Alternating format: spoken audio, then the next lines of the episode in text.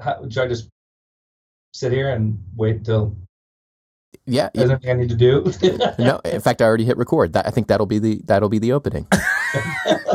I don't think we've ever opened with. Have we ever opened with the with our with a guest before? Yeah, but I don't even know what we're doing. I'm so confused right now. I don't Joe. even know what we're doing. Oh, uh, this harkens back to earlier episodes where you kept trying to get me either use theme music or to use some common opening or whatever. So let's start it like that. Hi, Joe. Hello. No, oh my God.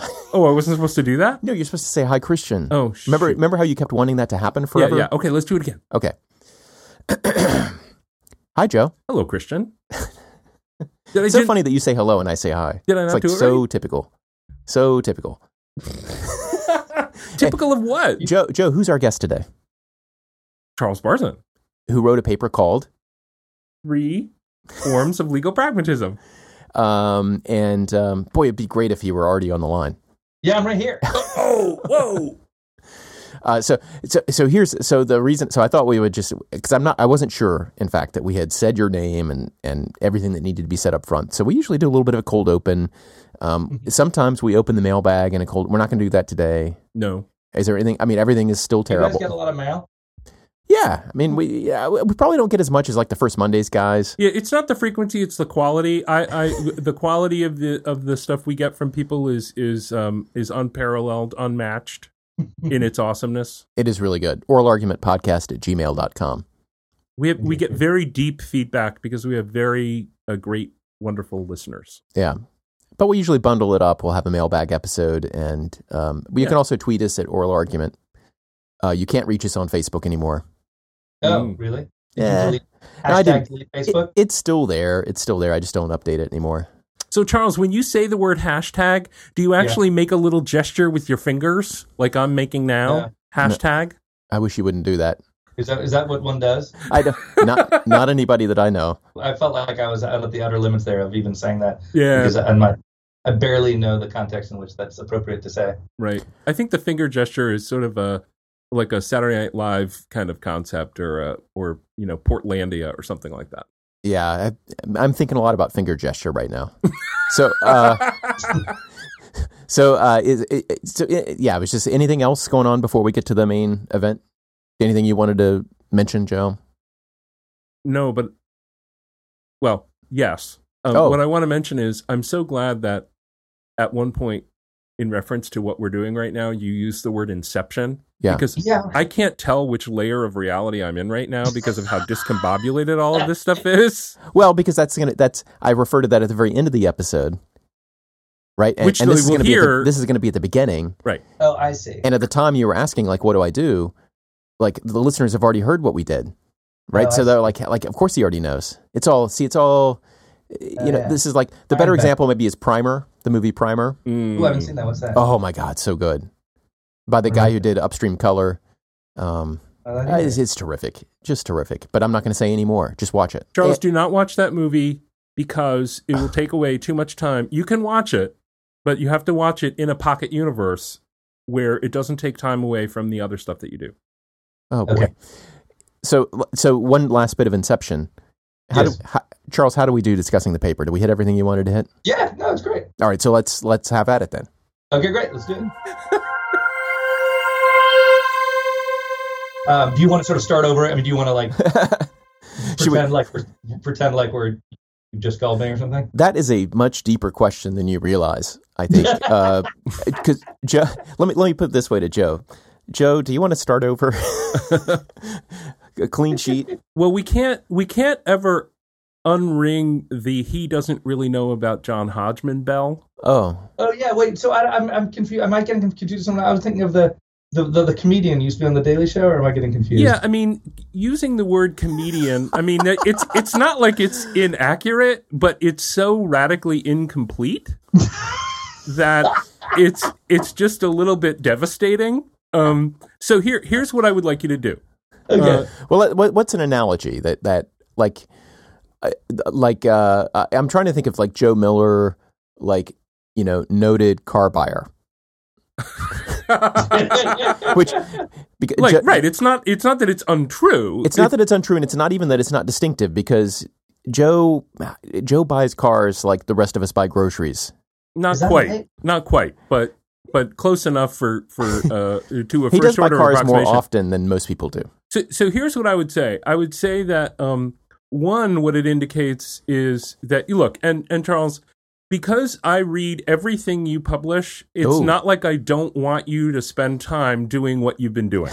So this is this is not a critique of you of your life choices at I all. really understand. Uh, but it's very clear that you don't listen to the Judge John Hodgman podcast, and I think Oh, as no, no, no, I love podcasts as like yours. What, uh, what, uh, tell me, what's it called? the Judge John Hodgman podcast, and it's on the I forget the name Maximum of the, net- Fun. the Max Fun, Maximum Fun uh, is the name of the network. But what a great name for a network. but it is. But but I think you would really because he's actually a he's actually a pretty deep thinker about Oh, really? Okay, legal okay. disputes and and the humanism of legal disputes. Yeah. Oh, and so I interesting. think you would really enjoy the way he does what he does. Okay, um, great. And and Some uh, episodes exemplify this more than others. That's some are true. more jokey, some are more. Yeah, but if you listen to two or three of them, you will start to get a real feel for uh um for him and the way he thinks about disputes and how to work through disputes. Um which relates very much to this paper. I mean, it, it, he's he's very much a holist, wouldn't you say? I- I- yes, I think that's right. Um, he, I think that's true. Uh, so that's one thing. I think the the other thing in terms of the connection to Maine and Yes. uh, John Hodgman's relationship with his wife, who has a very deep connection to Maine. Oh, It, his newest book is called Vacation Land, and it's sort of a memoir of middle Ah. of middle age.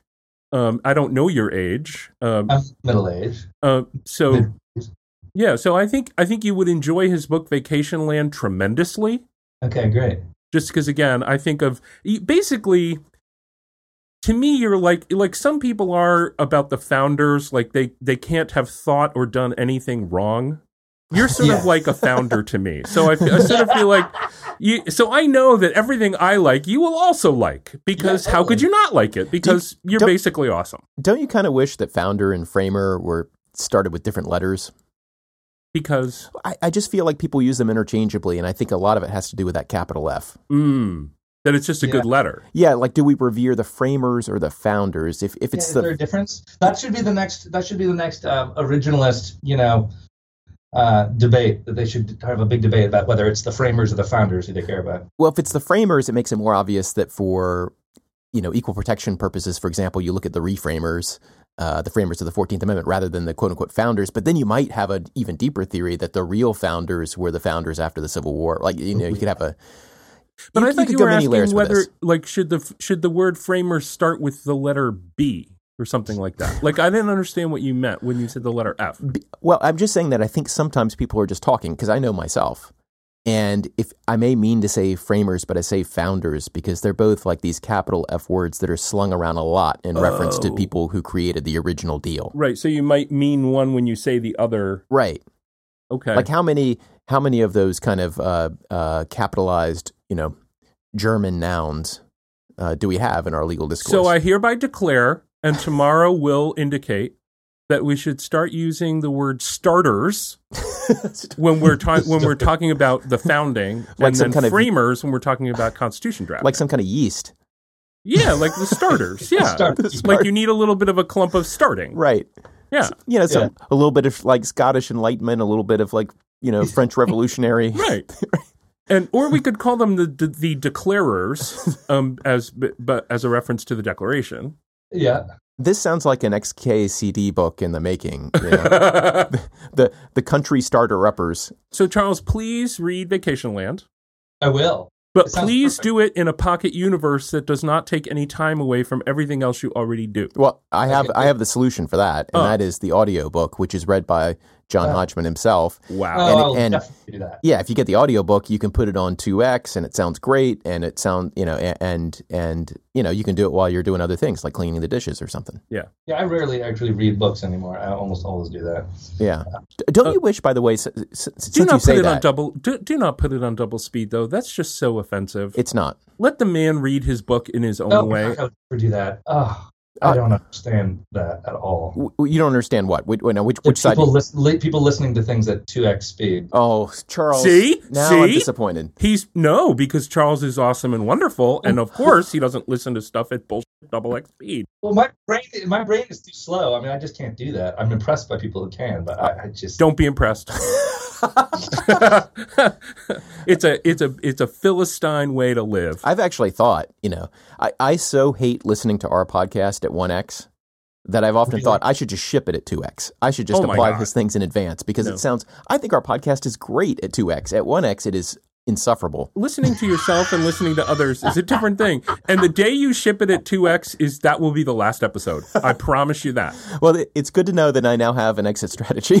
You do. You do. I've just labeled it for you. That Oh will literally God. be the last episode. um, it's something you get used to. And then, you know, when you when you when you listen to a podcast you normally listen to it 2x at 1x. And we've talked about like our listeners like they've talked about this before, like I, Yeah. I'm hitting stop Endlessly. forever on this. So maybe I shouldn't even mention it before, but people sound so like people you're like, "Whoa, what happened to you? Like did you get hit in the head or something? Like why do you sound like, you know, uh, I listen and I listen to oral arguments, Supreme Court oral arguments at an enhanced speed. But Mhm. but 2x is just I- beyond the pale. I love how you said enhanced speed, recognizing that it is a a, a, a, a- yeah, it's an improvement. It is a perfection of of the uh, original.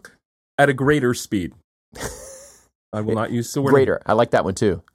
the subtitle of that guy's of Hodgman's book is "True Stories from Painful Beaches," and Yeah. that sounds like a great title because I find all beaches painful, more or less. And I wonder if he's writing. I wonder if some of them are in Maine. Oh yes. Yeah, you, you should. I don't think we should spoil any more. Uh, but it, it is not. It, it's you know when I first heard he was writing it, I thought it was going to be more of a vacation memoir, but it really is not. It, touches on lots of things. Yes. Oh, it is okay. That's yeah, just so sort of it's really good. It it is really good. And it may turn out that, and, and this would be wonderful if it turned out, you and he are actually the same person, and this has all been an elaborate charade. Like that, there are only really, there's only really one person. you never never in the same room at the same time. Correct. And it, and you're actually John Hodgman and Charles Barzun. That would be, I think, entirely unsurprising and amazingly awesome. oh yeah, no, it looks like it's it's all about man. Oh, this is great. I've got to read this. I, I'm going to read this immediately. Yeah, yeah. You, Yeah. it's it's A worth it. clever ruse, Charles. A clever ruse. You wrote it. You don't need to read it. Uh, they describe him as a Garrison Keillor for Gen Xers. Uh, see Oh, that's not good. that is not. Yeah, I would not. I would not have said that. No, I don't think Uh, he would have said that. I'm surprised that No. that made it into any promotional materials whatsoever. But So we we need to talk about three forms of legal pragmatism. so, Yeah, let's like, do you that. know, Well, we don't need to. We want to. sometimes I listen back to the show and I and I'm and I'm listening back and I'm realizing, huh, we never actually set up what this paper was about. We're just kind of assuming Yes. that, that people you know, will know or gather from context. I mean, this is the sense in which maybe, uh, although we've done this show a bunch, maybe I'm not so good at this. Um, so oh, because of the framing is a little rough, or yeah, we usually try to say, let's go back and like set up for the readers, for listeners who haven't, you know, read the paper, like what's it about. But Yeah. sometimes we get too impatient, we skip through that. I think this is one where it's absolutely critical to say Okay. at the outset, like what the paper is about, like what what is the problem that you're addressing, and uh, now either you can do this or Joe can do this. Uh, anybody, but I would me. love to hear Charles do it. Okay, Oh, okay. Oh, that's too bad. I was going to say, I hope you can do it. No, that's fine. uh, well, I guess one way to think about it as the problem to be solved or what the issue is. Well, uh, one way is to think of it as just that legal pragmatism is one of those words that is thrown around a lot. Pragmatism in general is. Uh, it's like a lot of isms, you know, just has tons of, of meanings. And so the worry in such a case is always that it's sort of devoid of all meaning. Um, and I guess so part of the point of the paper is to say that there is a it is a broad uh, family of views, but I try to distinguish among wh- what I see as the kind of three different versions or forms of pragmatism. And it, the paper is partly historical and partly, I don't know, philosophical or analytic or something. Um, I'm trying to kind of map out different strains of thought over basically the last hundred years. And the, the, the suggestion is basically that that uh, that all these different versions of legal pragmatism are responding to the same kind of underlying problem, um, which is essentially justifying values in a you know in a naturalistic world, giving a, a, an explanation for how it is that we can reason about what to do, uh, engage in practical reasoning uh, in a way that's it's justifiable. and the they broadly what unites them as pragmatists is is in the first place that they're broadly empiricists. They fall in the, in the empiricist tradition. They emphasize experience, uh, that experience should be our guide in some sense. But where they differ is in what they mean by experience, and that's the basic thing that I'm kind of trying to track is how, and I'd think of it as sort of wide and narrow understandings of experience, where in the traditional kind of scientific understanding of the empiricist tradition, it's uh, experience is just basically, you know, information we we gather from our five senses, um, particularly sight usually is the sort of dominant one um, but but other things too other senses too and then and then a broader notion of experience is something like you know lived experience or uh, something more that captures, tries to capture our moral and maybe even in this context, legal intuitions about things, uh, kind of felt reactions to phenomena. You hesitated when you said lived experience, just like you hesitated in the writing. Like I, I, I, pick up that like you kind of like recoil against like the word well, the phrase. I don't know. Of, it's come to have a kind of particular meaning that I don't quite mean to imply yeah. in using it, although it is relevant uh, and that is lived experience is now often used to refer specifically to the lived experience of particular kind of um, either minority groups or or kind of non-dominant cultures or or perspectives. I don't mean to imply that specific connotation. It's not that it's against it. It's just it, it, includes that as well, but it's just a broader idea. Now let me let me interject to say you start the paper by also sort of put trying to put your project in connection with Brian Tamanaha's recent yes. book um, and uh, I think he, my, I very much hope that we're able to have him on to talk about the book or, or, or something he's written after the book that I'm interested in talking to him about. The book so, is great. Um, hmm? The book is great. Yeah, it really is. Yeah. Um, although I haven't finished it yet but uh, what I've gotten through so far is really great. So, so connect us to that. I love it that you leave open the fact that it may be terrible in the end. Right? well, I'm just, you know, I don't want to like when I haven't finished. I don't think it's honest to say that I because I haven't finished yet, right? For myself, right? Um, but um, uh, trying to keep it transparent here uh, at World Headquarters. Um, so, so just connect yourself to that, sure, to that project. Uh, well, and so there are kind of two answers to this. One very specific and concrete, which is that the, I wrote the paper as part of a symposium about his book. Ah. Uh, but the charge was um, the charge was to to us was to not sort of write a comment on his book, but just to you know write something of our own in the in sort of a related vein, basically.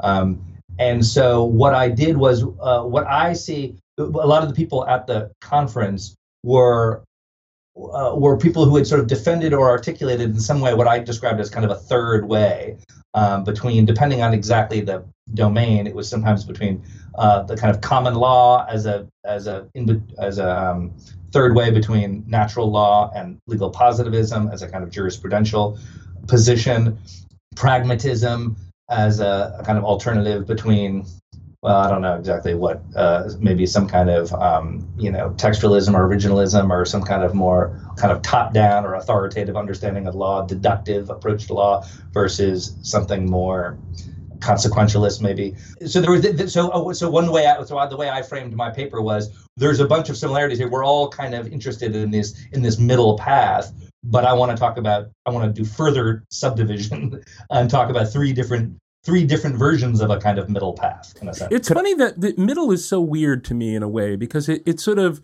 it, it tries to treat it as a spatial problem, a, a problem yeah. of spatial description, and it really isn't. I mean, in a sense, right? It's it's really quite. It's really saying, look, there's just something very different, and so mm-hmm. calling it middle or third or whatever, it's like eh, it's just different, right? Mm. It's it's just looking at things in a different way. Yeah. Th- well, I guess there's a difference though. Right? Third is more generic. It doesn't necessarily imply that it's yeah, that's right. Um, but I agree. Yeah, yeah, that's interesting. I think that's. Could could I? I mean, I think some more general framing would help me. I, kind of want to know whether I'm on the same wavelength as you are, okay. Charles, and just thinking in general, because sure. you know, because the question is like why. You know, why look at James? Why look at these other writers? Like, what do yeah. all these have in common? And it seems to me there are kind of parallel questions going on in philosophy mm-hmm. in general and in law mm-hmm. in particular. The general philosophical question, of course, is what should I do? Uh, mm-hmm. which boils down to like what kind of creature am I? What is truth and all. And, and so in general, it's like what how, what is true? How do I know what is true? And then what what makes a project good? You know, and, and what is the relationship between good projects and truth? I mean, that, all those questions kind of go together. And similarly, in law, there's a question of uh, not what shall I do, but how shall I decide decide cases? How shall I decide what to do within law? Which comes down to questions about like how do I know what is true in law, and then how do I mm-hmm. know what is good in law, and what is the relation between what is true and what is good in law, and pragmatism provides a particular kind of answer to that you know what should i do question and what do i know question right? That that, mm-hmm. that you know there is a kind of there are all kinds of stories we have in our mind all kinds of things that we think are true in our minds.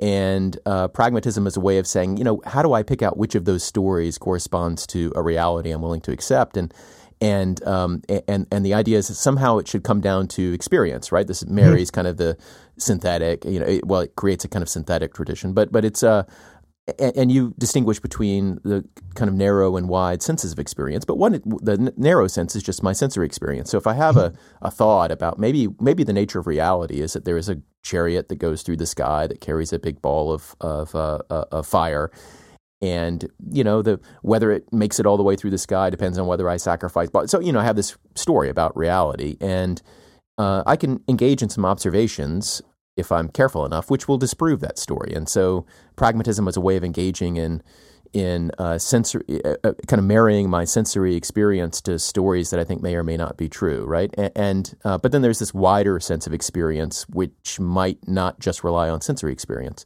and so then so too in law, I may have all kinds of stories about what I think law should be doing uh, and what what our law has been. Well, like what is our tradition really, and you know, one of the ways of seeing like the legal realist tradition into legal process scholars and then the, the crit response is that I need to check these stories I might tell about what the law has been doing, kind of the principles which correspond to these kind of rationalist analytical stories I'm telling in my mind in, in general. Um, I need to check those against like how has law in fact been applied? uh, what has law done in the lives of people who live under it? Like these kinds of empirical sensory mm-hmm. questions mm-hmm. can kind of distinguish between these stories. So I, I know I haven't said that super well because I haven't written it. I haven't written it down. I'm just kind of thinking through in my mind after I read your paper this morning what these parallel tracks are. Um, uh, uh, you know, the general philosophical one on one side and the uh, particular legal um, track on the other. And I hadn't thought before um, of the correspondence in quite this way. Um, it's, I don't. Am I am I on absolutely board with no, your I project? everything yeah. you've said is that's I mean that's a very good description of exactly what I'm trying to say, which is that there's this philosophical question at the, at the very general level about what to do and uh, that requires making these kinds of value judgments and learning information about the world, um, and that the judge is in the position of having to do that. And so I try to frame in the early part of the paper, frame kind of what Benjamin Cardozo, Judge Cardozo, was doing, grappling with in the uh, adjudicatory context, essentially the same kind of issues that James was grappling with at, at, a more general level. And I should say one thing, one, one of the comments I got in this paper, which I think is a very, which is fair one, an important one, and I, I hope I in some way make clear, is that it's a very, what I'm talking about, it's really what I'm talking about is kind of theories of adjudication. I mean, I talk about loosely about law, but it's you know, law is a lot of things, and there are a lot of people who engage with law and think about law, a lot of legal actors and all sorts of domains. And I'm really focused on the very kind of traditional, narrow understanding of just sort of a judge a, you know trial or appellate judge deciding cases. Now, what was what was missing in what Christian summarized, but what you said uh, very briefly at the beginning of, of your description of, of what you're doing in the in the paper um, is this notion of a um, a disconnect or a gap or a or a, a need of justification between fact and value and yeah. that that there's that there's a, a perception or an experience of something missing or something you know a thing that is hard to square a circle that is hard to square and yeah. where is that and give give an example of that in say in law, so the listeners have a concrete idea of like what a, a fact is. And yeah, that's a great idea because I think that's that's where some of the that's like the fuel in this car that's traveling on these different tracks, as at least as I sense it. Yeah, I mean, it could be any. It could be any, basically. I mean, so if we if we think of the of, of a kind of let's imagine a, a common law judge um, to make sort of simplify it to some extent, uh, dealing in a hard case where let's stipulate, of course, this is controversial, but let's kind of stipulate that there are some domain of easy cases where settled rules of law provide easy answers. And so the judge, you know, sort of reasons syllogistically and uh, uh, applies the the settled rule to particular facts in the case and reaches an outcome. Usually, when those are that simple, they don't even make it to a, an appellate court or even a trial court. But let's it's like the president has to be 35 years old, yes, or exactly. walking my dog is not an antitrust violation. Right. These are, right. and, and, those don't come to court because people don't need them to go to court yeah. to find out what to do. These are I got yeah. those from Larry Solum, like who's written about. who insists that there are in fact easy cases, but yes, yeah. exactly. And and and Fred Schauer has got that great article with that title, "Easy Cases." Uh, I think at least. Um, and so yeah, exactly. So let's and so of course you can be skeptical about that. You can say, well, there's it's all there's sort of indeterminacy all the way down, and it just whatever. We we can put that kind of that might be true, but let's put it aside. And so we're talking about uh, uh, so-called hard cases where there's just kind of openness about it, and you can think about how a judge might go through. I mean, I, am it's hard for me to think of an example because literally any case, any hard case would do. It's where you're trying to figure out wh- what you would look to in order to make a decision where where it's somewhat indeterminate or it's somewhat open ended. And one approach could look at um, uh, you know the consequences. Look as much social science as you can about the consequences of some particular rule on social or economic life, whatever it is. Say some um, you know labor rule related to labor and working conditions, right? You look to. I mean, I, I guess what the reason I thought of that is because of the famous Brandeis brief, which is where you know Louis Brandeis uh, laid out all these studies about the working conditions um, uh, in the early 20th century uh, as, as part of his brief, as part of his argument. And of course, it might be that some that some methods of, of decision making are appropriate in some contexts and others are appropriate in other ones. But another one would be to look at the particular facts of the case and think about it and reflect upon what the judge thinks. And this is a very, of course, traditional kind of common law idea, the sort of situation sense right? That kind of intuitive sense of what's fair or appropriate or just or or maybe even efficient. We might have uh, have intuitions about efficiency. Some kind of intuitive sense of what makes sense on these particular facts. So that would be another different kind of approach. Instead of looking to the data about the consequences of a particular rule, you're looking to your own kind of felt reaction to it. Um, and yet a third one would be looking at look trying to make figure out what makes sense broadly with certain deep principles in the in, in the law already, seeing which one best fits with the overall um, sort of settled law insofar as it embodies or reflects deep legal and moral principles. So those are the three kind of different ways how you might think about what the best way to make a decision is in a hard case.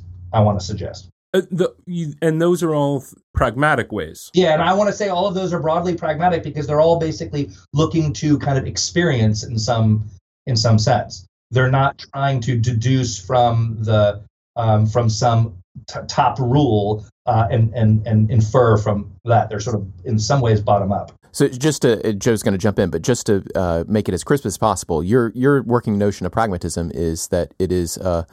A, a way of arriving at a decision based on experience. And yes. and there's a there's a particular branch of that which we might call empiricism, which which says only certain kind of experiences count, like sensory experiences plus. But there's also a broader notion of experience, which leads to a slightly different notion of pragmatism. That's right. Yeah, that's right. Uh, the only thing I would slightly, which is just a labeling thing, is I, I would think of them as all broadly within a kind of empiricist tradition. Uh, maybe I'd, I'd, call so I'd maybe instead of calling an empiricist, I'd I'd say something like a more scientific or or, or somehow a narrow, a narrow understanding of, of experience. But yes, the substance of what you said, I think, is exactly right.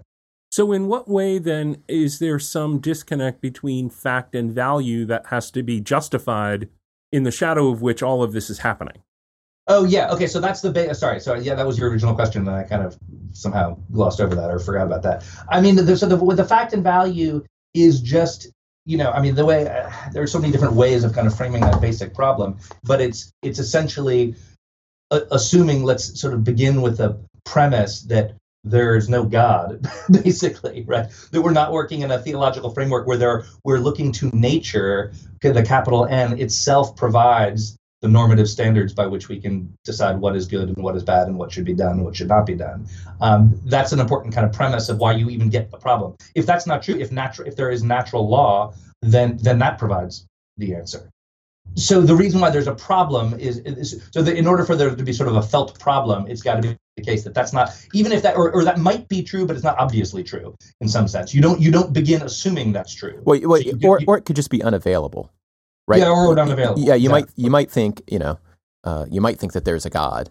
Uh, you might think that there are true principles written into the fabric of the universe, but they are unavailable to us, and so uh, exactly. so this whole enterprise is the second best. That's right. And the explanatory, what you call the explanatory critique uh, yeah. or critiques, um, where if people think they're involved in some sort of natural law elaboration or some sort of highly formal deductive system, um, and I guess those two things could be different, but in a, in a, at least historically, there, there's a sense in which there was a lot of overlap. I think. Um, mm-hmm. That that if you think you're engaged in that kind of natural law system, you don't what you don't get that's really going on is the following, right? And there's a story that follows after that that says, oh, what's really going on is this sort of set of public choice phenomena, or what's really going on is um, uh, people protecting hierarchy. I didn't take that as the critique of the formalist story. I took the explanatory critiques as being critiques of the types of pragmatism. Uh, I think that may be true too. Uh, uh, yeah. I think the explanatory critique points can actually, and maybe in a sense I'm doing something not done in the paper, is to say you can actually bring those explanatory critiques to bear against every one of these positions. That, and maybe this is the sense in which Dworkin is saying, like, look, at a, at a certain point, you, you have to give up on making progress uh, t- toward a certain some cert, some deeper philosophical reality.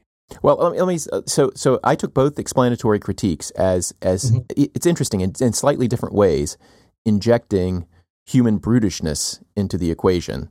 Right, right. Uh, on the public choice side, it's self-interested actors acting within an economy, and and so if you want to know what institutions do within law, they do what is in you know they they do the aggregation of what serves the self-interest of the participants, and then the crit um, the critical uh, legal studies uh, critique is that what institutions do is whatever um, legitimizes and, and, perpetuates domination, mm-hmm. and and and both of these are you know they're they're critiques to.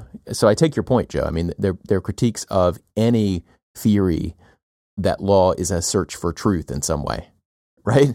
Like, and I think historically, and where Charles situates them is, I think, rightly as um, attacks on the legal process consensus. Right right? Which in, exactly. it, which does have some roots in pragmatism that Charles is very, I think, elegantly right. laying out. But uh, they're also, I think, the legal process uh, it, consensus is also very much an effort to return to some sort of natural law position without calling it that, but some sort mm-hmm. of natural law huh. position that that sort of saves us from the what they would think of as the brutishness of realists, and because they think that That's way right. lies Nazism. And the and the critique is right. the critique of the of these explanatory critiques is that you don't have a a, a legitimate you, you, don't have a true theory of the workings of actual human beings, right? This is the right. same the same way. One of the critiques of Marx, for example, right, is that even if he's correct, I've been working with my daughter who's studying all this. It's it's very interesting. Like even if he has a correct theory about alienation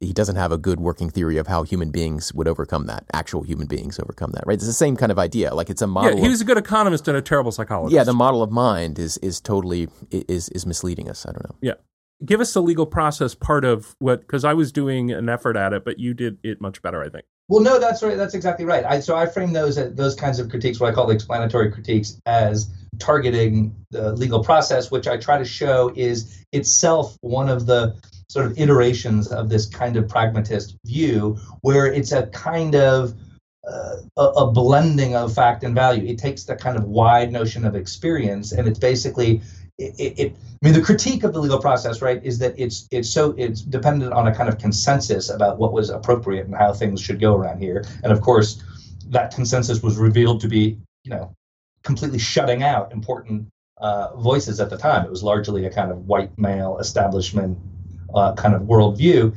Uh, so it was kind of conservative in that way because it sort of took as inherently good existing practice. Basically, sort of said, well, this is you know we know this is good, so then we'll take it from there. And that's a criticism of it, is that is that it's too conservative and, and complacent. But what I try to show is that there was a sense in which it was trying to resolve this problem because it was it was trying to develop. I mean, it was trying to uh, uh, look at existing practices, but also just looking in the in the narrow sense of that of experience of just looking and you know seeing what it is that agencies do or what it is that courts are doing. That's not enough to give a you know a, a guide for how you ought to do things. That that's the sort of fact value gap. And what what I suggest that they were doing was they thought you would have certain intuitions about what was working and what was not working. What would they? They love the word workable and, and sound. That was always the word they loved to talk about. Sound, sound decision makings. Well, that notion of soundness was kind of both empirical about what works as a practical matter and what seems fair, right, just, and appropriate in some kind of uh, inarticulate, intuitive sense. And that was the whole point of the course that they were teaching. I mean, the legal process right materials is is was it for a second year class at Harvard Law School and what I think they were trying to do was basically inculcate these intuitions in a generation in generations of lawyers and I think they did so successfully. But what you just point out is that is that that it, it was a it was a welding together of some empirical verification with some solving words. Exactly. And so so it doesn't the question is is, is that progress? Before we get to the answer, yeah, what I think is most surprising about what you what you're describing is, but by by by saying that the legal process uh, consensus and that and that course and all that, but by by calling it pragmatic or pragmatist, I think in a way that's the most surprising thing about your paper to me sitting here now. That that mm-hmm. because I think I think they hmm. Yeah. They, they might not have wanted to call themselves natural law people, or at least Henry Hart might not have wanted to call them that. But I think Fuller would have been okay with yeah. it, right? Yeah, um, I mean, because of course he endorsed that kind of natural law, but his own sort of odd, idiosyncratic. Well, one very focused on pro- exactly. One very focused on process. One right, very exactly. focused on procedure. That that the tr- the the sort of the true principles turn out to be procedural, yeah, not substantive. It, so we can be pluralist on substance, and the way that we can do that without all clubbing each other to death over the yes. head is by being by being pristine uh, and about procedure. It's interesting because in Fuller, like you can slice this in several different ways, the substantive procedural divide, because you know his his great work, right, refers to particular moral duties that a ruler has to his or mm-hmm. her people, right? And mm-hmm. and and these are all procedural, right? But in a way, they are like substantive duties in the sense that we've been talking about it. Because there's another way that there's kind of a vir- virtue ethics is the best way of talking about like how yes, you have to do these minimal things as a ruler, right, within a legal right. institution.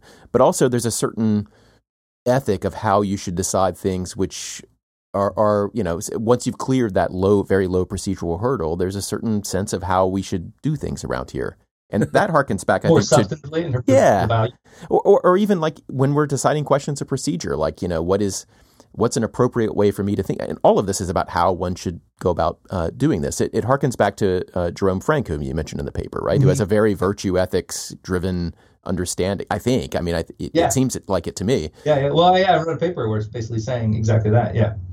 Uh, there's so many different threads here. I'm trying yeah. to figure out which one to pick up. I mean, so what you were talking about Fuller, just for those who aren't familiar with Fuller, is that what he's most famous for is developing his kind of, you know, eight canons of I don't think he calls them canons actually. Um, actually, I think the, the way he describes it in the book is eight ways that laws can fail. Uh, and it's basically what now we think of the traditional uh, rule of law ideas, like that if a ruler wants to be effective, um, that they that the rules must be they must be rules. First of all, they must be general. They must be public, uh, clear, non-contradictory, not too out of whack with how they're actually administered and practiced. And so these are all kinds of virtues of law as law in a sense capable of being followed and yeah, and I, I, would think he wouldn't think it's not just about efficacy although he he tells the story about like how could this this right. society would collapse if Rex did it this way, right? But right. but really, what it you know in, in the negative, it, it charts out eh, which he calls you know principles of the inner morality of law. They are moral duties owed by the ruler to the ruled. Like well, that, that's right. Yeah. And the question is why that is, and the criticism he got is from Hart and Dworkin and others was well, no, what you're talking about is just a kind of efficiency. These are just make law more effective. It doesn't it doesn't make law at all good. You could be having you could satisfy all of these rules and still have a completely, you know, horrendous, evil regime. But although although I think we he you might say uh, in the spirit of his of his project that um, the the sense in which that's incorrect, and it might ultimately be another attempt to sort of valorize procedure, right? Is to say, w- look, the ulti- really the ultimate behind all of that is the notion of reciprocity, the the Yep. the the sense in which the ruler and the ruled ultimately have to be uh, on an equal footing at some deep level of being, and in that context, you could say, well, all of this could lead to evil. Well, no, it couldn't because in that evil scenario, there that reciprocity would be utterly lacking, right? There there wouldn't be um, the governor and the governed wouldn't be treated in that in that ultimately same fashion. So while it's more symmetrical than the asymmetrical example of the ruler and the ruled, you might ask about the ethics that uh, married spouses owe to one another. And if you specified these only in quote unquote procedural terms, like they should be honest, they should disclose readily, they should be quick to forgive, you know, these kinds of things which don't go to what particular kinds of projects they should have with one another. Right. Then you may say, well, if you don't specify what kind of projects, what's to say that one of them won't choose things which, you know, only advantage the one spouse or uh, lead to the detriment of the other spouse? Right. And then the Fullerian type exa- uh, uh, response to that would be that if they get this basic, these basic kind of communicative ethics straight, it's very unlikely they could veer so uh, Exactly. so so far off course. And that's exactly right. He thought he thought, and it's a, it's what's interesting about it, and I, think it's interesting because it's a kind of sociological, empirical sort of claim that may have something to it. I think it's kind of intriguing, but it's not obviously true, certainly. Which is right that uh, that basically governments that would that comply with rule of law demands will feel a kind of pressure to do substantively good things. I would have thought that that a very a, a very um, congenial place to put the legal process consensus was in sort of the unnatural law frame. It's so a na- weird. You keep saying that. Yeah, expand on that because I my, I I have the opposite instinct. Uh, uh, And Charles clearly does too, Yeah. in the sense that this paper puts it in the pragmatist frame. Yeah, Um, although although although as between, I mean, I'm with you, Joe, in that, and and you know my earlier paper on the that was all about the legal process. That there, I am kind of trying to suggest that they're certainly not. Well, I, they're, they're certainly not traditional positivists in the Hart sense. Right. Um, although similar. I mean, what I basically suggest is that it's a kind of I don't know if natural law is the right word, but it's a kind of values-driven positivism, right? It's all that what they stipulate as their sort of the central idea of of um, of law basically is this what they call the um, the principle of institutional settlement or that laws duly enacted should be duly followed until they are duly changed or something like that i'm not getting that exactly right um, so it's all about a kind of commitment to abiding by the rule of law but that itself is a is requires a kind of substantive moral justification in, in that way i do think they're on the in the kind of narrow positivism versus anti-positivism they're on the anti-positivism side i think Yeah, and and of course they're. I mean, these they- they're far too. Um, they're far too smart and and knowledgeable about legal realism and the way that it sort of we, we we've all been expelled from uh, from the garden, whether you think it's Yes. the Garden of Eden or the Garden of something else. We've all been expelled, right? So the Right. the sort of formalism garden, you can't get back there, uh, and Right. it would be foolish to try. Uh, so if you're, but if you're going to try to save legal realism or or save the world from what you think the depredations of of tr- of full a thoroughgoing realism might be, um, I, I think you do have to, or at least they seem to think you have to find some some rock uh, to get back to on which to build the thing you're going to do next, and that rock is, as you just said, this principle of a process based settlement uh, that we can all live with, right? Even when we disagree about the particular right accommodations we might reach on any given issue on any given day. Um, Right. There is this rudimentary, fundamental, foundational thing that we are all bought into, and it's process. it's it's interesting because um, I mean, so much of this, especially this, um, the earlier writers that Charles surveys are are mainly concerned with, I think, uh, kind of common law reasoning in common law domains, right? And and the the effort is to get away from the notion that there is a kind of a sacred priesthood who have right. answers, right? And our job is just to kind of perpetuate the correct notions of the sacred priesthood, right? And and instead, you know, make it, you know, in, in, almost like a Reformation style way, like make available to the masses an understanding of how this process works. And, mm. But there's also, uh, you know, I think with the rise of originalism, there's there's a turn toward uh, sacred texts, right, yes. rather than just sacred priesthood. And and with sacred texts, like the idea is like, for what reason do we follow the sacred text and the and interpret it in particular ways? But but similarly here, there's a move towards kind of getting away from that. And you know, the, the texts themselves are open to interpretation; they don't constrain it. You know, the, but right. um, but but here too, maybe the best explanation. You know, my favored justification for originalism, even though I'm not an originalist, the, the, the answers I like best about why one might consider being an originalist have to do with this kind of virtue ethics idea, right? That it is a it is a way of binding oneself to the common project that you agree to be bound you know you agree you agree to constrain yourself in a particular way and that's a particular kind of institutional ethic that you take when you participate in a process of an, of joining an interpretive community um, mm-hmm. and that, that has nothing to do with the actual sacredness of the text right just no i think that's right that's about the role right and so we can right. all give up on the actual sacredness of the text and yet still debate originalism in the same way that so this is i'm kind of pushing back a little get, bit against the being expelled from the garden of eden idea a little bit because we might also say that um, uh, we give up on the idea of the sacredness of the original priesthood,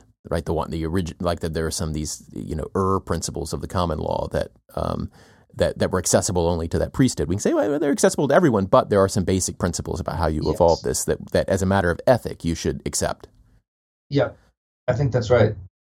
So and I mean, one of the things that the the process, the legal process folks were, you know, emphasized a lot was institutional uh, notions of institutional competency and legitimacy and the idea that certain you know that that's the that's what it's all about in a sense the yeah. whole thing. It's all about just the the, the proper kinds of questions. Uh, it's always the, about trying to figure out what kinds of who should be deciding what kinds of questions and by what criteria and how. Um, and that's where you see a link to kind of Dworkin and that notion of principled decision making because for in their view what judges should do judges are constrained by principles in some way. Right. Um, so then I sort of see legal process as as the kind of as the roots of sort of two of the of the of the three strands of um, of pragmatism. Um, one thing that I'd be curious for to get your I don't want to divert us here, but it's related. I mean, one thing I'd be curious for your all's take on is it seems to me these days. I mean, I've been interested in the legal process for a while, uh, as Joe knows because he knows my old paper. Uh, but I, but particularly recently, I mean, in light of Trump in the last year and a half, I, the, the the question I keep on thinking about is just that you know with all this now you just see on the left so much of you know the importance of norms and practices and and the freaking out when Trump breaches them. I mean, that's all basic kind of legal process ideas you know i mean it sort of seems like people are kind of coming around a little bit to appreciating the the kind of importance of just having a settled way that we do things around here and that it's not perfect i think that part of it uh, uh, I, I wonder too though if um, there isn't also uh, i'll speak personally that that it's it's sort of um, that yes one can be shocked by the uh, the the way in which um, he and some people around him don't appear to care about uh, sort of uh, routine ways of doing things or familiar ways of doing things. Um, but in addition, one can also then think, well, okay, so what that really opens up, given that that he is ignoring them and is still managing to accomplish a variety of things to some degree or other, um, th- there's this sense in which I feel like, um, hmm. So I need to unwind this and and and say so one thing I wonder when I when I think about pragmatism and the three varieties of legal pragmatism that you lay out. Is it um, the hmm? instrument, the instrumentalist, the quietist, right, and the, the holist? Exactly, those yeah. three different ways of thinking about it, and the and the way they differ on on uh, how much of experience you take into account, and then right. and how much you uh, are alive to the possibility that you're going to be revising in both directions, both your understanding of the facts and your understanding of the the sort of um, the values questions. Um, uh, at the end of the day, does it give you enough resources Yeah. within law to confront um, a a figure who who seems to come from outside law and Mhm. say more than any other single thing, you know, Hulk smash. The legal asteroid. Remember our episode? We called that legal asteroid. Yeah. We, Yeah. Because I feel like that's what that's my when I'm most disquieted in the last year and a half. It's been in those moments where I feel like the the the question that seems most pressing to me is does law have enough resources within itself Right. to confront and cope with Hulk smash? Yeah. Um, because that because if the answer is no, then uh, I feel sure. like the next things I need to do are much different than if the answer is yes. Is that the right way of look? Does law Maybe have not. the resources? I mean, because I think you're referring to the fact that in our society, a legal argument, even if one disagrees with it, which is ultimately accepted by authorities, is generally followed, right? And and that's a that itself is a norm. We can go back to H.L.A. Hart about the Yep, extent that's yep, a social rule, but but Right. um, but that, that there is this like ethic of resolution of problems, some of which are are sanctioned through explicit law, and some of which are um, s- some authority sanctioned through something less than explicit law, but legal type norms. Right.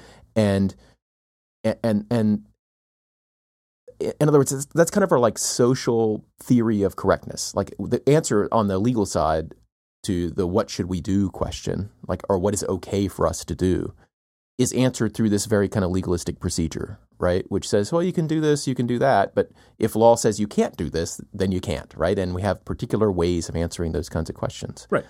Um, so it's it's less about does law have internally a resource to deal with the Trump, but clearly it does. The, I mean, the guy is impeachable for any number of things already, right? Um, Yeah. Emoluments, uh, you know, Right. and, and who knows what this what the uh, what's going to be uncovered, obstruction already. So, and, and that that thing, impeachment, is itself a construct set forth in a legal document. We've got some practices. We've done it in the past in various ways. There are procedures, etc. Right. Eh, But it seems to me the question is not about whether it has the resources. It's is it powerful enough?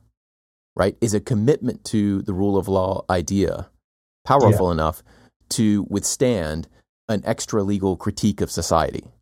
And there are, you know, there are, well, Yeah. I Yeah, don't- so this we should starts talk to to feel Jedediah very Purdy Schmittian sometime or about something, this. where like, it, yeah. it's it's or you know we're we're getting to the like this sort of there's law and power, and where is the boundary, and etc. Well, a- and and to be clear, like I'm I'm sympathetic to the idea that law is just another form of power, right? It's Yeah. and and it could be there are plenty of legalistic systems to which I would be wholly opposed and would become a saboteur, or revolutionary, or something else just because they're they're evil. This is I throw my lot in with with Hart to say, for example, that the Nazi legal system was in fact a legal system, but it's one which should be resisted with every you know every Right. fiber of one's body. Um, so so uh, the the question is our legal system as it's constituted our Yeah. sys- and, and and maybe extending beyond the purely legal to these extra legal norms, which nonetheless were deemed to be authoritative in some way. Um, Like, can they withstand a rival claim of power? And and I don't think that these are like it, that makes it sound like more of a discrete battle than it is. Whereas Right. you know a, a real society is like you know what is our law is a question which is always evolving. There are always like rival claims to what our law really is Right. and and Trump's claim is that you know is is very well authoritarian. and a canny, an especially canny rival, um, will of course try to use the language of law Right.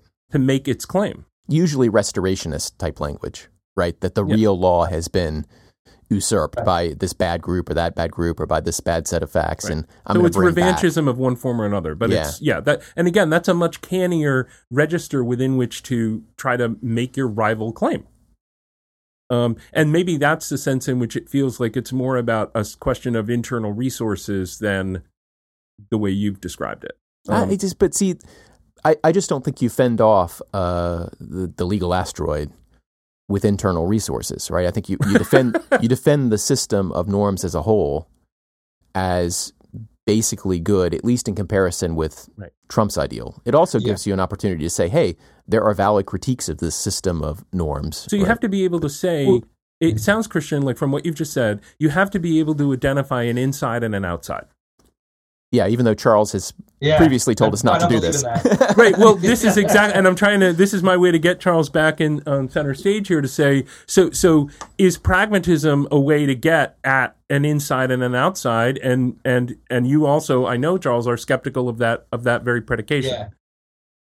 Yeah, that's what I view as the quietist approach. I mean, one way of thinking about it in a kind of crude way is the the, the notion Uh, of. by the way, um, Charles, that's the only way that I ever think of these things. So, Crude- so, so crude thank, ways, yeah. th- yeah, thanks Yeah. for thanks for Uh, doing that. Well, it's like I mean, this is the thing I keep on. Okay, so thinking in less sort of loaded philosophical terms, just when we think of kind of pragmatic in the more common sense way, we think of law as, and that's one reason why legal pragmatism is so such a thrown around word, is because it seems like law is kind of inherently pragmatic in the sense that it's you know as people always are love to point out you know it's it's not about truth it's about resolving disputes. You know it's there's something very much just kind of like look this is where uh, it's just a it's a practical business. Um, and so uh, none of these highfalutin ideas about what the world is like and how we know value and none of that stuff matters um, it's just um, uh, or, or what explains it, uh, it we just got to make the decision in front of us. Um, and in another, but a sort of a different version of it is no, it's because you have to constantly make decisions. You have to make, you have to basically render in it's sort of the existentialist interpretation of it almost. Insofar as you are making a decision, you are making judgments about what is important and true in the world, and you are constantly having to basically uh, adjudicate large questions. Uh, and I think that is it's that sort of difference in a way is the difference that I'm sort of interested in, and I'm sort of more partial to the latter. I mean, one one okay, so one way of getting, I mean, this is a sort of slight diversion, but it's a different question. I mean, you just said right there are valid critiques of those norms. One of the things that I keep on thinking about, and partly because of a class I taught this past year, but is you know just thinking of the question of what do we make of CL, you know, not just CLS, but cr- critical legal studies, uh, critical race uh, theory and gender theory and all that. What do we make of those critiques of um, the legal process in light of Trump? What do we? How, how, how should we? How should we be looking back now, thirty years or whatever it was that, that was all going on?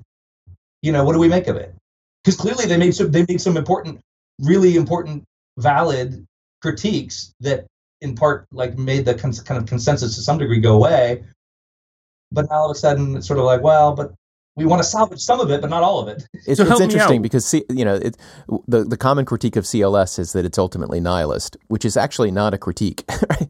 In a way, Right. right. I mean, it's just it's just a label. But I think that um, it, it's not wrong to point out that a system which is a, a, a kind of compound system of justification uh, of authority that after decades fails to deliver um, fails to deliver happiness uh, when that is its claimed goal is susceptible to an external attack. Um, Right. and, and and that's you know I think widening income inequality, the sense of uh, lack of shared prosperity, all of these things are are vulnerabilities for a system, uh, and a vulnerability of ours. Yeah. Uh, but so I- this is sort of a like a caricaturing um, that that consensus as a sort of the handmaiden of neoliberalism of the of Yeah. the sort of worst kind, Totally. right? Yeah, let, let me take it to a Joe, as you know, like I've written elsewhere about how families are legal systems. Legal systems are everywhere. There's you know systems of rules of, that Yeah. govern kind of cooperative systems, right? That law just is the conceptual side of any cooperation, and but but we can you know whether you think that that's true or you think of it just as an analogy, we can also think of a family again where one of the spouses is being uh, is considering being uh, considering infidelity, right? And there's a there's a third person, a Trump, right? Uh, this is this is actually a great analogy. The more I think about it, uh, uh, but um, wh- where like like the, the kinds of arguments to the person internal to the marriage who's considering um, uh, considering cheating, considering going outside the marriage, right? Have to, they can be external and internal. Like there can be like the follow your muse, like this isn't the life that you want, etc. They can also be internal critiques that you know your spouse has promised you these things, but look, he or she has been ha, uh, has committed an infidelity before, or they're not really interested in what you're, you, you know you had promised each other to support each other, but look how they're not supporting you, right? I mean, here I'm. I, it sounds like I'm denying agency to the spouse who's choosing whether or not to cheat. I don't mean to do that. I'm just talking in terms of like uh, what could disrupt a kind of system of norms within a marriage, right? Uh, there is, you know, marriages can fall apart from within, right? Where the the system right. of there's enough kind of norm breakage and and dis, and and there wasn't a thick enough agreement on a system of norms within the marriage really to make it work and resolve important disputes and questions in the future, right? So that there is a sense in which that there can be that kind of internal hemorrhage, but there also can be external threats, and those external threats can pitch break up in terms of these kinds of um, uh, external critiques and internal critiques. And a marriage which has these internal hemorrhages is maybe more prone to an external attack. I, am not sure how to connect this with your three yeah. theories of pragmatism, but okay, yeah, that's. I was looking at you because I thought that you might, but I, I, don't have my glasses on, so I can't for sure tell whether Joe is looking with like boredom or bemusement or right. so here's so we're we're talking a few in a few different ways.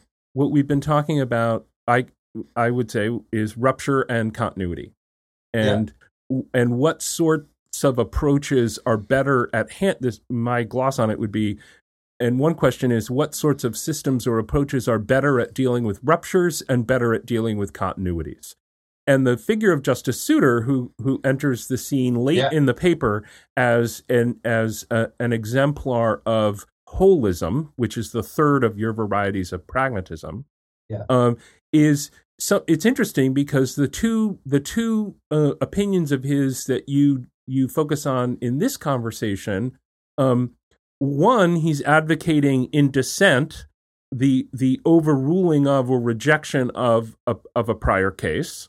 It yeah. happens to be Hans against Louisiana.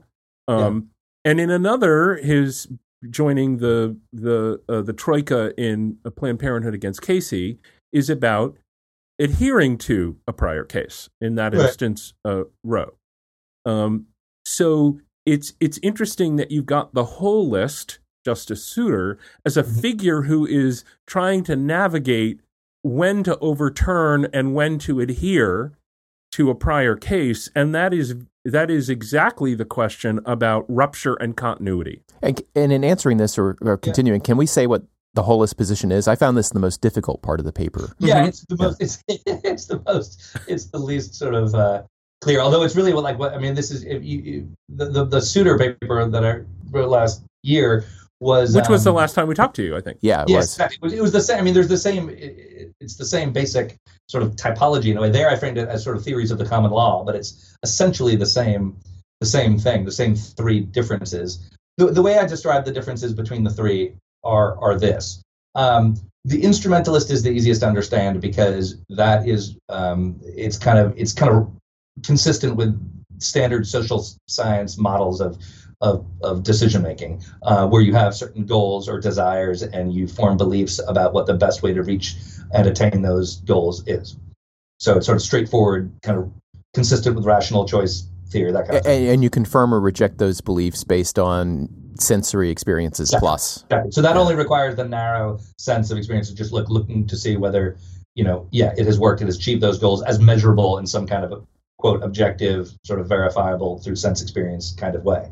Um, and that is, uh, and those that doesn't have to be a cynical take on, right? I mean, the goals themselves could be whatever, right? It could be important, moral, just ends, or it could be self-interest. But the point is, it's of the structure of reasoning is is that, and that's basically taking, that's basically seeing the, the motivation for that. And this is what I ascribe to Posner is a, a, a sort of thinking of human beings as you know essentially rational animals that were that, that developed through evolution reasoning is all about coping in an environment and trying to control our environment to survive essentially you describe an instrumentalist and you yeah. just, and the and the quietist it wants to take the wider range of experience yes exactly so your distinction in the paper between the narrow and the wide view of experience the way the right. the way the instrumentalist and the quietist differ from one another that's right. Is that the quietist is saying, no, let's take the wider range of experiences, but I'm going to remain a, a naturalistic person because I'm not going to get sucked out into a bunch of metaphysical exactly.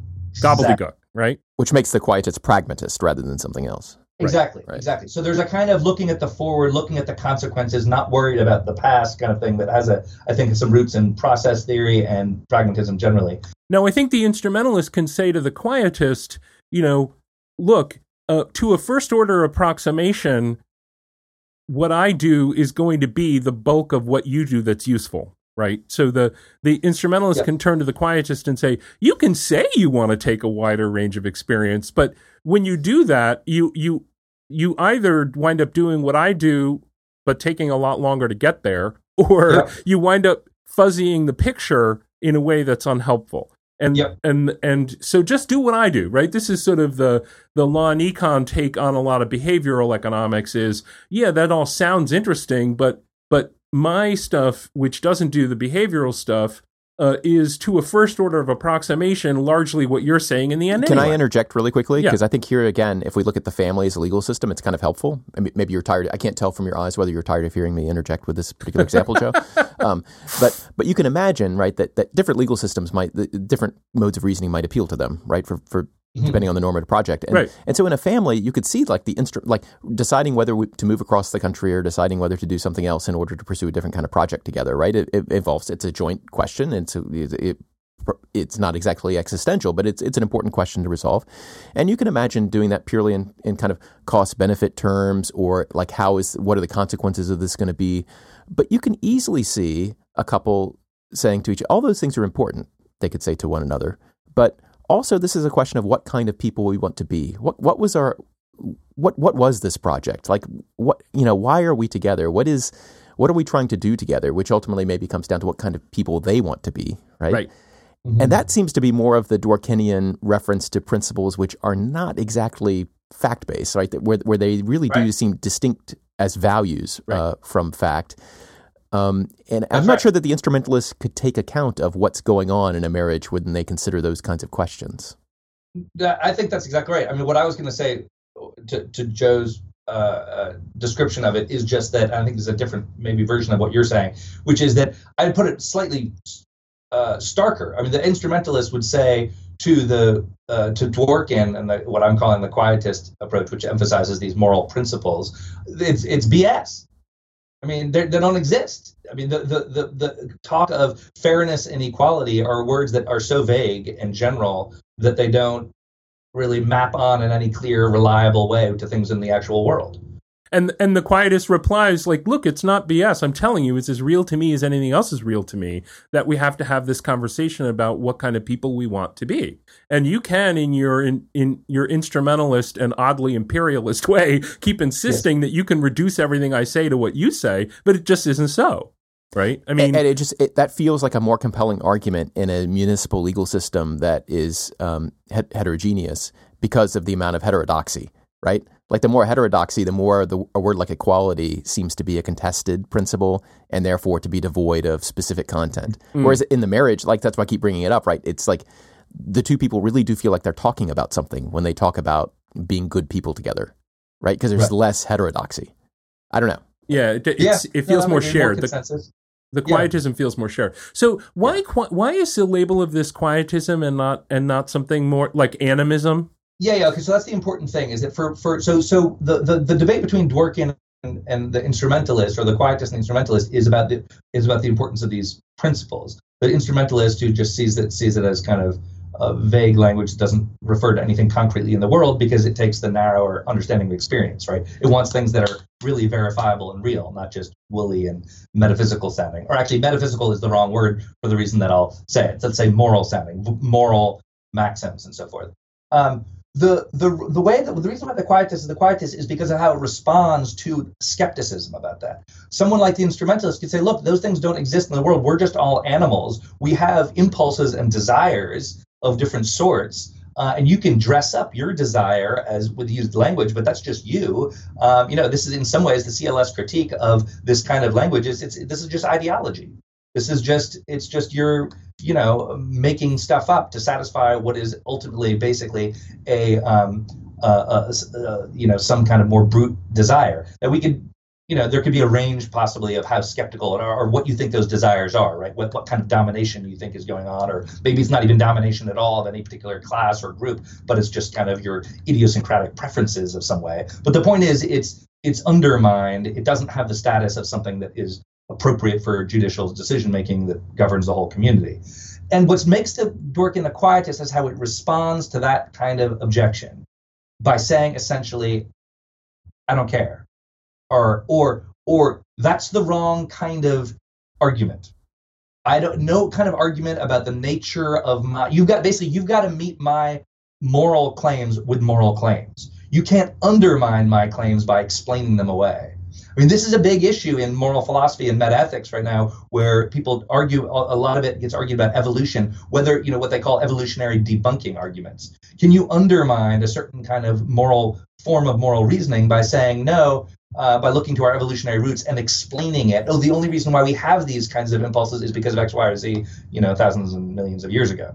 So it's an anti-reductive move. You you say you can't reduce what I'm talking about to your own to, to that other frame that you keep wanting to put things in. Um, it, it, yeah, that's right. I mean, uh, I would say it translates it right from a yeah, from yeah. a truth claim. Uh, like, okay, so you've made your argument, and and and your argument basically comes down to I that that I'm not making an ultimate truth claim.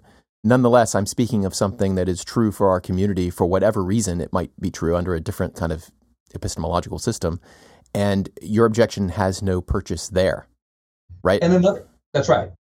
I, I think that's right. I, I, don't know. I mean, yeah, yeah. So, so one way of thinking about so back to your fact value question, Joe, a while ago. I mean, so what, another way of putting it again in very crude terms is that Dworkin is all about, and the Quietist is all about value, as he talks about it. It's an independent domain of value, and when we're in that domain, um, nothing you tell me about facts matters. It just doesn't matter. You can't, you know, nothing. It's it's not. You can tell me a story about how I came to believe what I did, and I only think this because, you know, whatever it is, whether it's a Marxist story, whether it's some kind of, um, you know, uh, story about race or gender or anything, uh, or or economic, right, or or just kind of rational choice kind of thing. Nothing you tell me of that is gonna is, is I'm immune from those kinds of arguments. The only kind of argument that matters, you got to, at the end of the day, you got to make an immoral argument and you got to fight my, you got to basically fight on my terrain. But, but that seems to be the nub of it, right? That the, the claim is that the origins of the domain say nothing about the exactly. proper mechanics within the domain. Exactly. Now, is that ultimately, is that ultimately, well, maybe, and, and maybe I'm about to make that fallacy when I say, is sort of, is the reason why that isn't, um, just declaring that you don't want to play the game and going home that that you could say well look that the moral reality the moral domain that i'm trying to talk about is as real to me again experientially you the yep. instrumentalist you keep yep. saying we need to look to experience and right. you would need to look to sensory experience and what i'm telling you is uh, the, the the moral domain is as experientially real to me as the sensory domain so it doesn't make any sense to me the quietist, yeah. to ignore it. Yeah.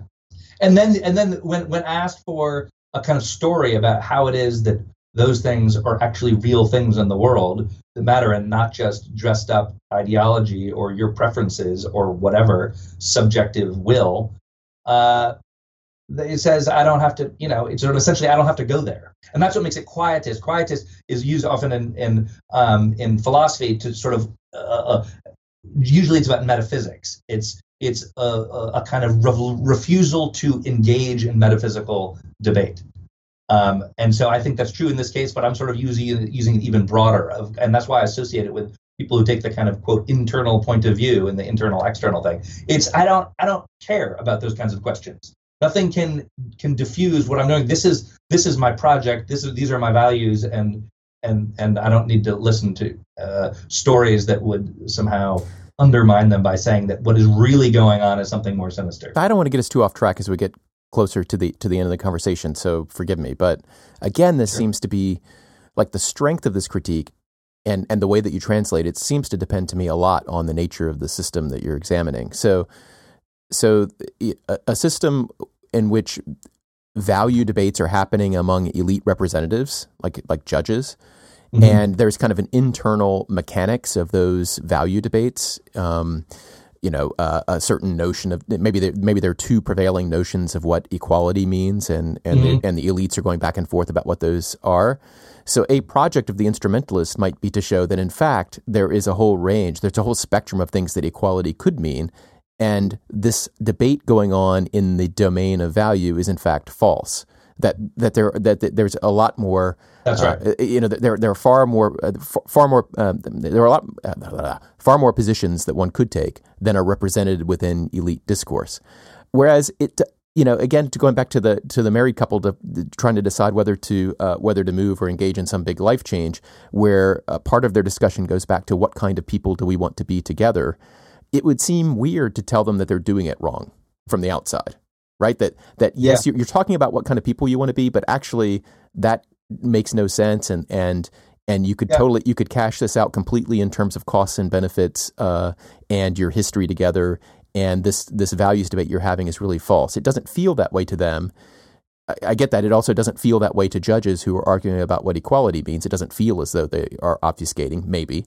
Um, but well, but more than that, it's it's it seems odd to tell the married couple that they're doing it wrong. Yes, but I think that's I think there's a lot that that, that seems right. I think and this does get to the kind of internal external question, but I think that's a little bit stacks the deck is that or loads the I was gonna say loads the deck stacks the dice um, in uh, because it's such an intimate tight thing with only two people. I mean, all you do is broaden it slightly, and you think of a um, you know some kind of community, some kind of club or something with a few people, and someone who's a member of the club says. Yeah.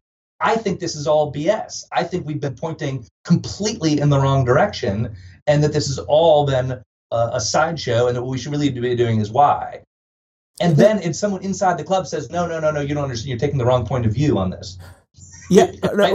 but see, this is, um, I, I will just say, look, uh, you're holding your hand up, but I will just say because because it connects with my theory, and, I, and I, I, won't, I won't uh, drop an opportunity to talk about something that directly speaks to it. Like it, what you're saying is that um, the kind of discourse which is in fact accepted and seems appropriate is completely tied to the normative commitments which define the cooperation right? Okay. And, and and what makes the married couple thing special is that we think that normative commitment is is extremely thick, right? Yeah. yeah. And, and, so thick as to, as to seem sui generis, right? Yeah. But but in fact, I don't think it is. I think there's a spectrum. You know, there could be a group of very close friends. There could be yep. a club committed to a certain kind of like well, the Sierra Club committed to environmentalism, right? Has a has a a, a, broader kind of normative orientation than does say the Lions Club or something like that, right? Which has okay. a so and you could get all the way to uh, just a city council governing a particular kind of city. You could go to the United States. I mean, so so the uh, the kind of normative cohesion, the thing which which the people themselves identify as their reasons for getting together in the first place, I think go into you know what kinds of value debates can they have that are meaningful and which ones are in fact just subterfuge for something else, trying to win a values debate, which is doesn't hasn't been decided yet. And sorry, to, Joe. To yeah. decohere the family uh, hypo a little bit, you know, add two 13 year olds. um, where where the debate please, is. Please don't. I've been there, done that. right. Where exact? No, exactly. Right. Where you're saying, okay, are we going to move across the country? Which was your original sort of the the question they were considering yeah. uh, as a family project, right? So um, the the the married the the married dyad versus the married dyad and their two kids who were in the middle of identity formation at, at that age. Right. Not that I've had kids, but um, my brother and his wife are in fact going to move across the country, and this has nothing. I, I, I swear this has nothing to do with that.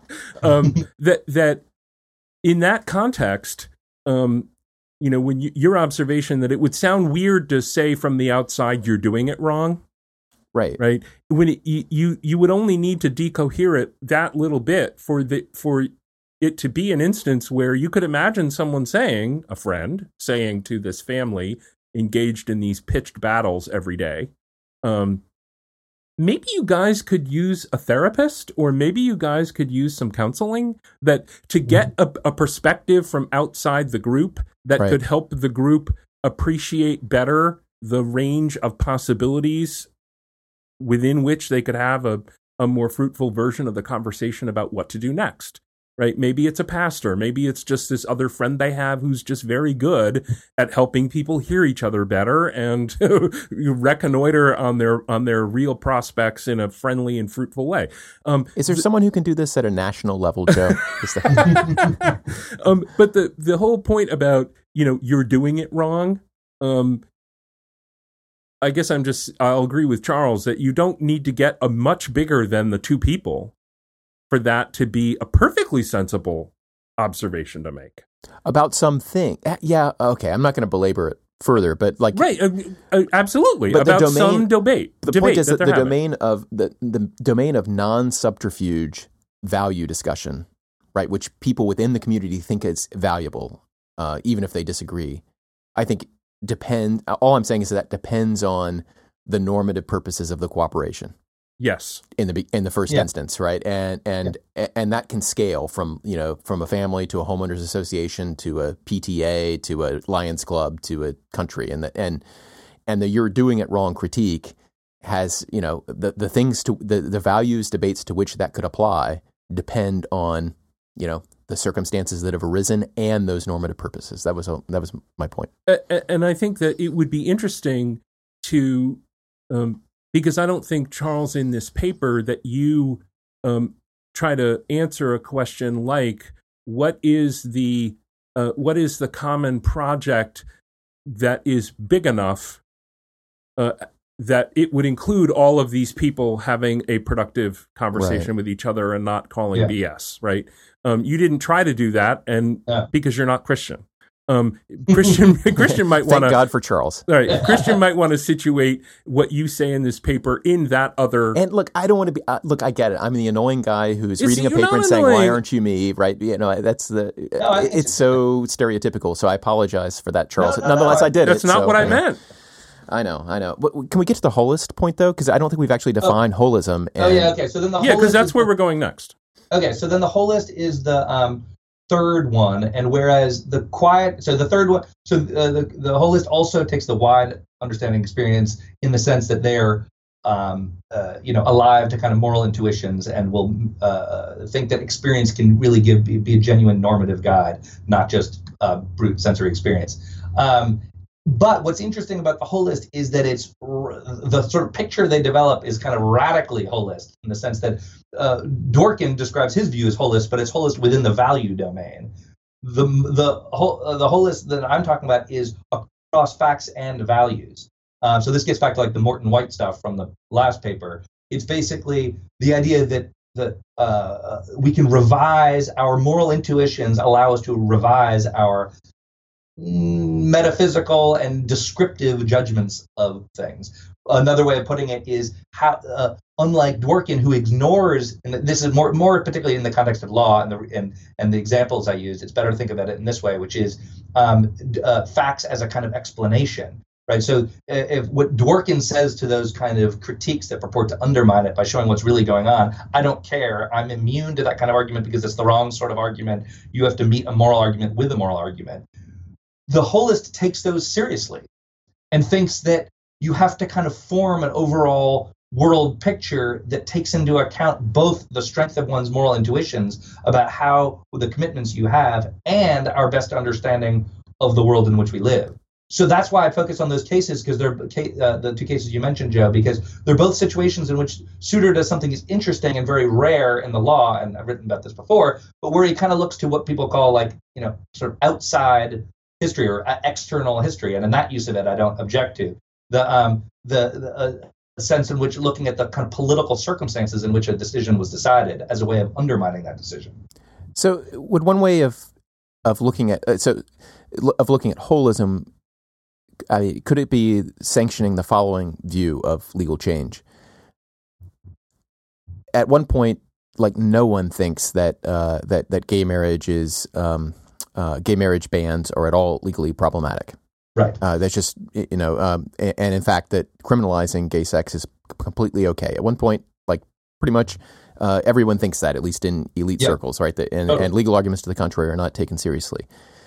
And over the years, um, various things happen, including maybe one of the more important ones is that more people come to know that they know gays, right? And Yeah. uh, and the more that they realize that they know gay people, right. who they otherwise value, um, their view of what the world is changes, right? Their their Exactly. factual understanding of the world Exactly. changes, and they, for whatever reason, and I, I think here the theory of mind complicates this whole picture, but for whatever reason, they decide that their values also change, and they just have a different feeling about what what is right. right. in the world.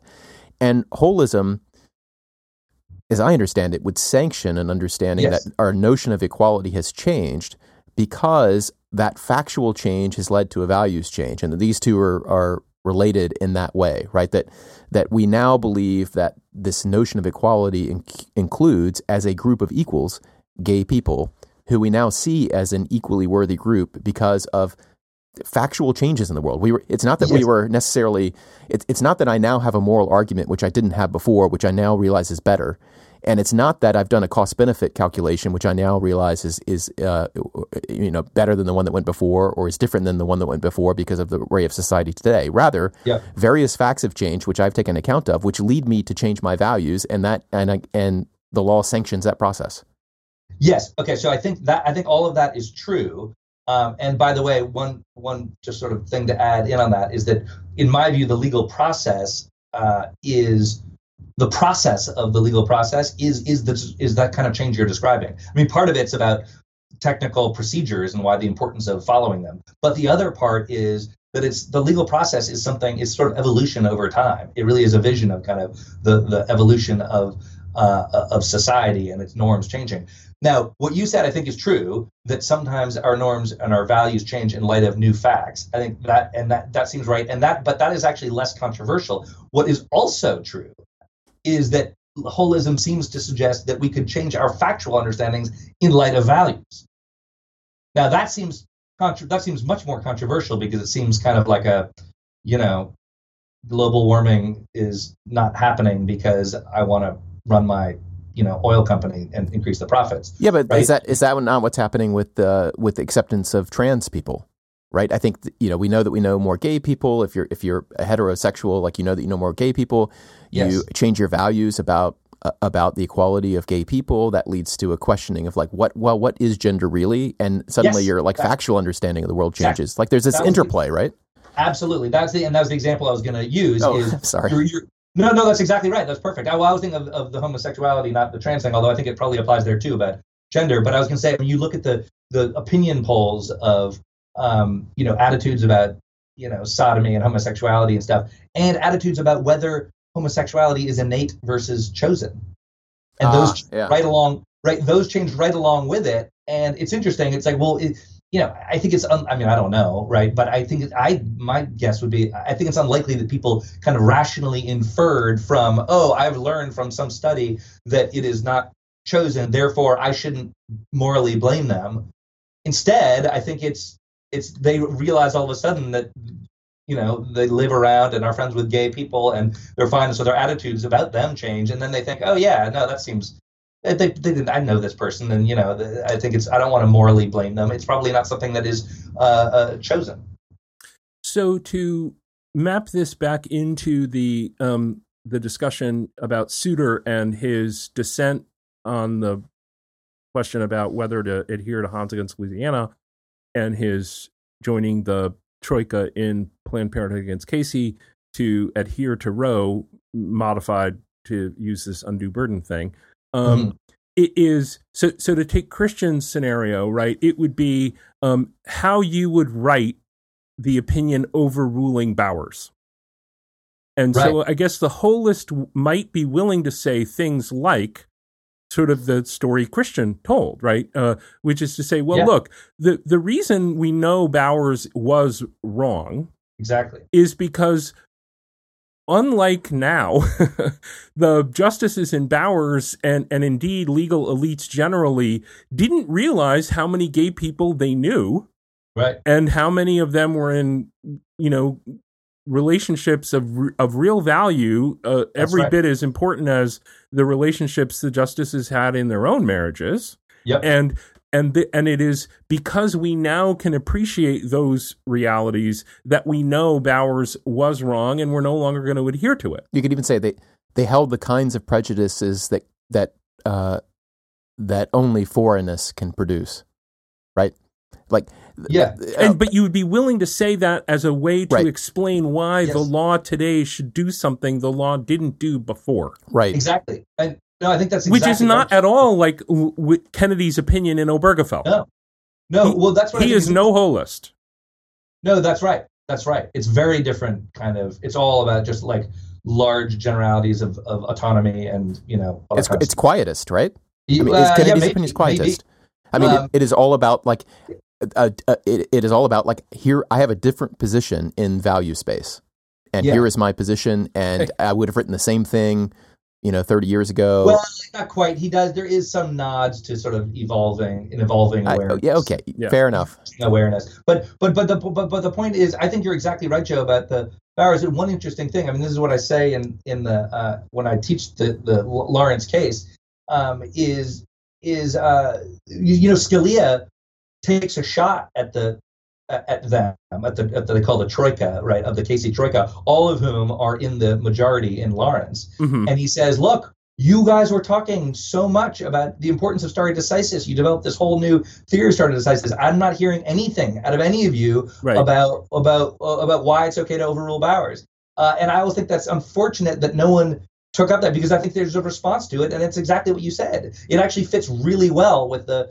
with the the scheme laid out in um, in Casey, distinguishing Roe on the one hand from uh, Brown and uh, or sorry from you know um, uh, from Plessy and Lochner. I think Bowers looks much more like Plessy and Lochner because of what what the Casey Troika calls a change in the facts or a change in the meaning of the facts. I think for exactly the reason you said. And, and you know, at oral argument, Justice Scalia would ask questions like, "So, so when exactly was, wh- when exactly was it the case that um, th- this kind of prohibition on same-sex marriage was unconstitutional?" Oh, right, exactly. Because he wants to trap people Right. in in in the Right. the feeling like if it's true now, it must always have been true.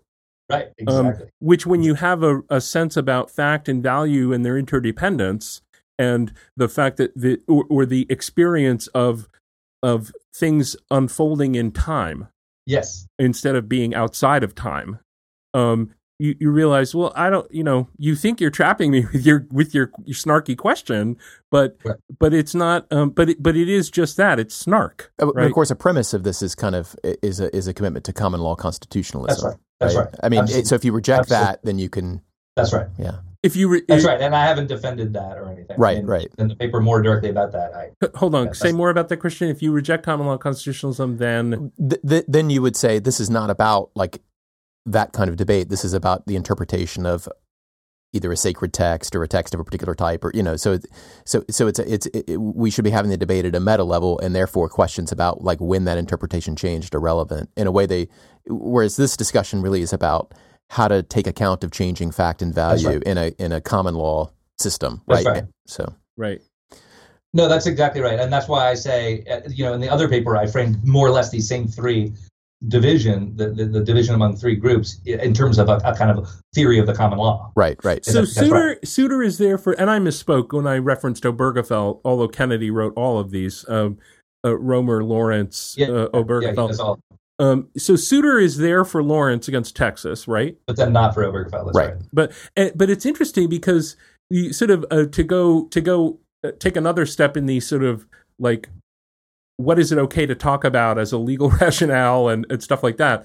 Yeah. Um, you can make the observation that you know the reason why there isn't that concurrence in a Yes. case like Lawrence is because everyone knows like right. like everyone shut up until Tony is finished Exactly. and then don't I mean, say isn't That why anything. they're never, isn't that why they're? I mean, it's the same thing. My students asking in in Obergefell why, and this has nothing to do with the paper. This is just about the these cases, right? Uh, you know why he throws the tiers of scrutiny out the window and doesn't even bother doing anything. And someone says, why doesn't why didn't a concurrence do that?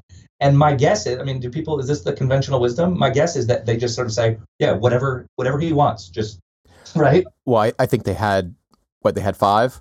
So No, well, it's whatever he wants, and don't say anything because if he, he- in a fit of Yeah. pique, we could lose him, Right. and Yes, then we're exactly. done. right. Right? That's what I, I mean. That's what I sort of speculated. I wasn't. I mean, Yeah, I don't know. that's certainly what I think. Yeah, I mean, it is interesting. You don't get there are, are there concurrences in any of those Kennedy Nope. gay rights cases? Nope. Well, I mean, to write also to write something that you know it, it is you might think well it appears like it will be a landmark and that is written in such you know poetic poetic prose and everything right it's like to say anything that diminishes that would would would maybe give someone else doubts like if, if you were the Right. author of such an opinion and someone else you know i mean there's the hide your head in a bag from scalia but you kind of Yeah, expect yeah. that right so this is Right. not a brown against board unanimous Right. thing you're going to deal with that but but maybe what's important is that you were kind of bucked up by Yeah. Your compatriots in the decision I think that's right. Yeah, it just seems speaking with one voice. I think that's right Yeah, but you because it could, is a you know they're big cases. So yeah, I think that's fair. but a concurring justice could say, you know, I, I I I agree with every word wouldn't change a thing. And there are some additional yeah. things I wanted to say. This is an important enough case where there's some additional points, of, and they're not even willing to do that because Yeah. Yeah. because it's like, look, if you agree with every word implicitly, it's like if you agree with every word, what I need you to do is shut up. like I, I you know i'm here to tell you what how this is going to be because it's my world and you all just live here. Um and uh, like it's not that i'm complaining at one level because i th- i'm congenial to the outcomes of those cases. But Right. um boy that will create some angry emails what i just said.